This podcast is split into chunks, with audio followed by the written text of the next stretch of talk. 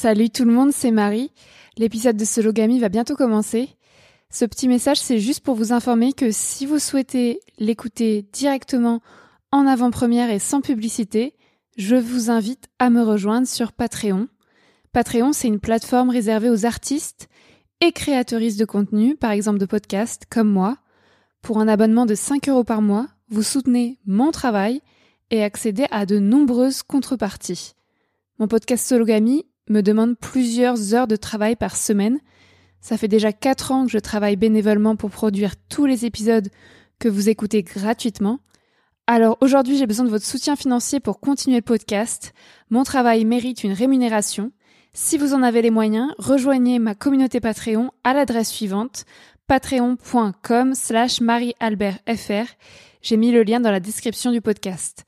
Grâce à votre abonnement, vous pourrez donc écouter les prochains épisodes de Sologamy avant tout le monde et sans publicité, et suivre les coulisses de mon travail au quotidien. Merci et à bientôt sur Patreon.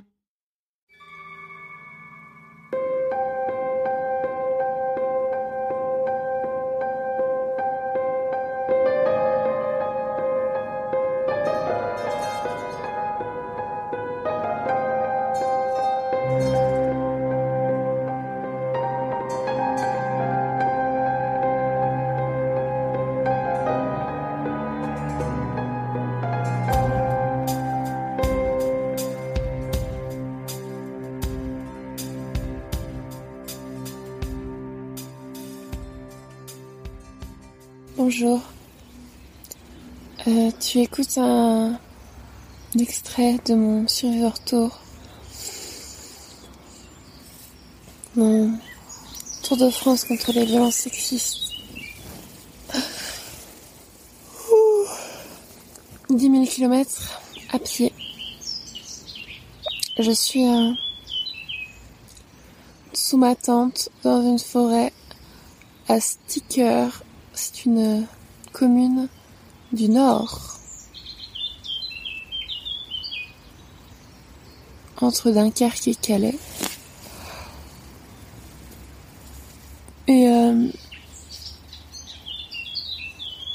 voici un petit journal.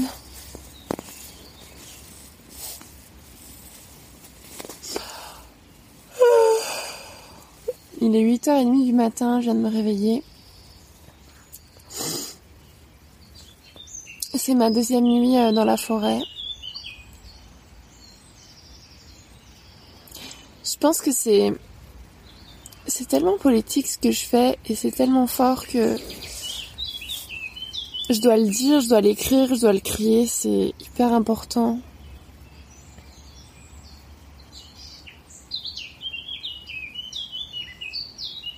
T'entends l'oiseau, c'est incroyable. Hein.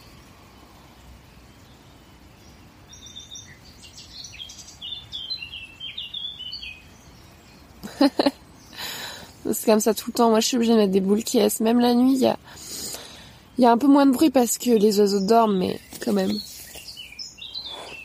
Et puis, en fait, ce qui est vraiment flippant la nuit, c'est pas seulement les oiseaux, enfin, c'est qu'il y a toutes sortes de bruits.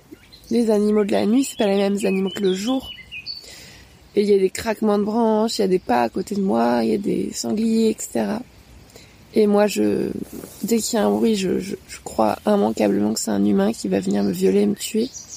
Vu que c'est ce que tout le monde m'a prédit qui m'arriverait.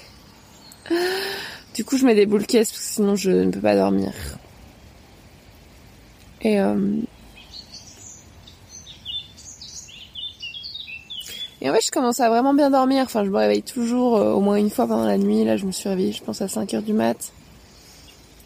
Mais euh, mais sinon, euh, je dors bien, je me couche à 21h, 22h. Euh, je me réveille à 8h30, enfin c'est correct. Non, je voulais juste dire que il y a tellement rien de plus simple que de dormir dans la forêt. Que c'est l'endroit où je me sens le plus en sécurité sur Terre. Et que depuis j'ai commencé à marcher il y a deux jours, donc aujourd'hui c'est le troisième jour, strictement personne ne m'a fait chier. Aucun mec ne m'a demandé quoi que ce soit. ne m'a mansplainé, ne m'a harcelé, ne m'a agressé. Tout simplement parce que je n'ai croisé personne. je rigole, je suis allée dans des villes, j'ai croisé des gens bien sûr, mais mais tellement peu comparé à ce nombre de personnes que je peux croiser dans des villes. Oh, j'ai trop mal.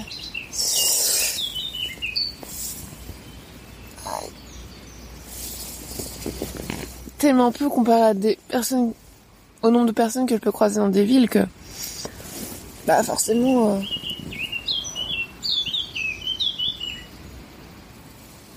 suis tranquille en fait.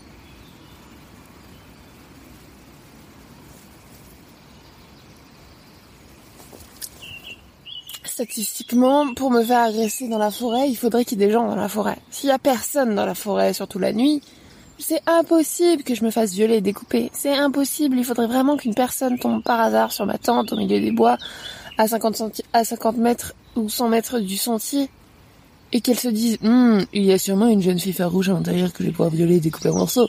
Genre, qui se dit ça en fait? Même si, mettons, quelqu'un tombe sur ma tente, ce qui est hautement improbable, il va forcément penser, cette personne va forcément penser que c'est un mec à l'intérieur de la tente. Et surtout, si quelqu'un tombe sur ma tente au milieu de la nuit, c'est pas forcément pour me violer et me découper en morceaux, c'est peut-être parce que c'est son terrain et qu'il a pas envie que je reste là. C'est peut-être parce que c'est, euh, je sais pas, un couple qui vient baiser dans les, bras, dans les bois, c'est peut-être parce que c'est une travailleuse du sexe, c'est peut-être parce que c'est un SDF, enfin tu vois, c'est pas forcément des gens qui veulent me tuer. Et je reparlerai de cet imaginaire du grand méchant loup, du loup-garou euh, pendant mon Survivor Tour, mais bon, je peux en parler aussi aujourd'hui, c'est que j'avais que deux jours que je, suis partie, mais j'arrive vraiment à déconstruire tout ça théoriquement et pratiquement, c'est-à-dire hier euh, une meuf m'a dit euh, j'arrive même pas à aller au, fond de mon jardin après 20 heures, donc ce que tu fais c'est incroyable, bravo. Et c'est vraiment ça, c'est l'imaginaire du fond de jardin. Donc on peut imaginer ça comme un grand jardin avec au fond une sorte de, forêt, une sorte d'endroit un peu sauvage. Et puis après 20 heures, c'est le la formule qui veut dire que c'est il fait nuit. Et donc tout cet imaginaire de, la nuit couplé à la forêt, au sauvage, ça renvoie à la fois euh, aux animaux sauvages qui tuent et violent des femmes, ce qui n'est jamais arrivé puisque les animaux sauvages ne violent et ne tuent personne, mais euh, tout cet imaginaire des contes du, petit chaperon rouge avec le grand méchant loup, euh, de l'univers euh, ancestral, mythique, euh, du loup-garou, etc. Et en fait, euh, on assimile les animaux sauvages à des violeurs et des tueurs et vice versa. Donc en fait, euh, même si techniquement il n'y a pas de violeurs et des tueurs dans la forêt, on a peur de se faire bouffer par un loup. Et même si techniquement il n'y a pas de loup, surtout ici, euh, on a peur que je me fasse violer et tuer par un humain.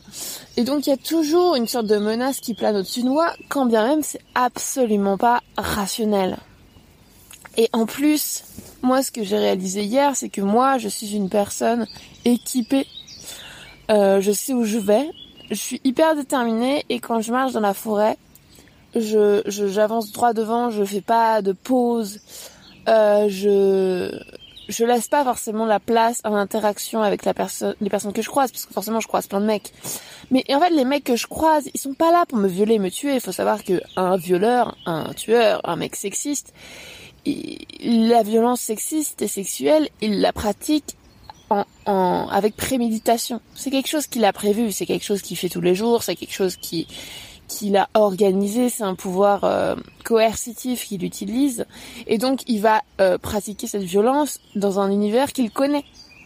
Donc ça va être à domicile avec sa femme, ça va être dans la rue s'il harcèle des meufs dans la rue, ça va être à son travail s'il euh, harcèle sa collègue, etc., etc. À quel moment un mec se dit tiens, je vais aller harceler des meufs dans la forêt. Alors que des meufs seules dans la forêt, il y en a pas des masses. Et puis surtout, moi je marche, je, voilà, je laisse pas de place à l'interaction. Donc les mecs que je croise dans la forêt, ils sont absolument pas là pour faire ça. Ils sont absolument pas organisés qu'ils allaient me croiser, tu vois, ils peuvent pas savoir. Donc en fait, ils sont là pour promener leurs chiens, pour faire du footing, pour randonner avec je sais pas qui. à aucun moment ils sont là pour euh, pour me harceler. Donc même quand ils me croisent et qu'ils pourraient se dire ah oh j'aimerais bien la harceler, bah le le fait est qu'ils l'ont pas prévu et qu'ils n'ont pas la présence d'esprit de le faire. Et puis surtout il y a un truc de de sécurité, de renversement de la peur. On dit toujours les féministes, il faut que la peur change de camp. Et en fait c'est vraiment ça, c'est que dans la forêt, la peur elle change vraiment de camp. C'est-à-dire que certes on apprend aux meufs à avoir peur, mais en l'occurrence, les mecs aussi ont peur dans la forêt. C'est pas un, univers dans lequel les mecs se sentent particulièrement à l'aise. Parce qu'ils sont pas forcément chez eux non plus. Un mec se sent à l'aise pour agresser quand il a le pouvoir et donc quand il se trouve dans une situation ou dans un environnement euh, favorable à lui. Une forêt, euh, il se sent pas forcément à l'aise. Donc c'est pas l'endroit qu'il va choisir pour harceler et violer et tuer des meufs parce que déjà il n'y a pas de meufs, il n'y en a pas beaucoup et puis ensuite euh, il, a aussi peur que moi, voire plus. Et euh, par exemple, si euh, bon, voilà, je marche sur des sentiers, si le soir je m'écarte d'un sentier pour aller euh, camper quelque part, donc je vais marcher dans une direction hyper déterminée avec mon sac sur le dos, mon crâne rasé, etc. Mes bâtons de marche. Le mec, à aucun moment, il va se dire, hum, cette meuf s'écarte du sentier. Imagine quelqu'un me voit. Dans les faits, je fais toujours attention à ce que personne me voit m'écarter du chemin, personne me suive. Mais imaginons que j'ai vraiment pas vu que le mec est vraiment discret à quel moment le mec dit hum, c'est sûr, cette femme va planter sa tente dans la forêt, je vais pouvoir la surprendre à 4 heures du mat pour la violer et la tuer. Le mec, il a pas de tente, il est pas équipé pour survivre la nuit, il a même pas de lampe, il a pas de protection euh, contre le froid. Il ne sait absolument pas que je vais planter ma tente. Euh, il se dit euh, qu'elle est bizarre cette meuf. Ou voilà. Donc il peut absolument pas prévoir de m'agresser. Et puis après, j'arrive au deuxième imaginaire, c'est l'imaginaire de la sorcière qui me sert plutôt à moi. C'est-à-dire qu'une meuf qui est ultra déterre euh, dans la forêt, qui sait où elle va et qui, euh, qui, euh, voilà, qui est totalement indépendante, de nuit comme de jour, en fait, ça fait peur au mec. C'est sûr, c'est effrayant. On se dit, cette meuf maîtrise beaucoup plus la forêt que moi. Elle a l'air complètement folle, elle a le crâne rasé, elle plante sa tente dans les bois. Je ne vais peut-être pas l'agresser. Voilà. Et je finis sur ça parce que j'ai vraiment envie d'aller aux toilettes. Euh, c'est que euh,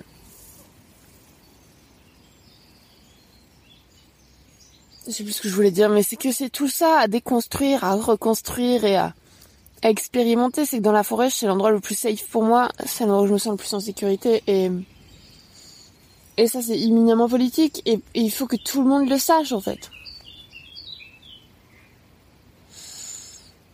la peur doit changer de camp et dans la forêt, elle change vraiment de camp en fait. Alors certes, j'ai peur parce que j'ai hérité de cette peur, mais rationnellement, c'est impossible que je me fasse agresser. Et en plus, quand bien même je ferai agresser, je sais me défendre. Donc, euh, fatigue. Merci d'avoir écouté. Tu peux me soutenir euh, via ma cagnotte Tipeee. Et tu peux aussi soutenir l'association Parler, euh, dont je partage la cagnotte sur les réseaux sociaux, pour euh, payer la location de salle pour euh, cette association qui euh, organise des groupes de parole entre victimes de violences sexuelles. Merci, à bientôt, dans Marie sans filtre ou ailleurs.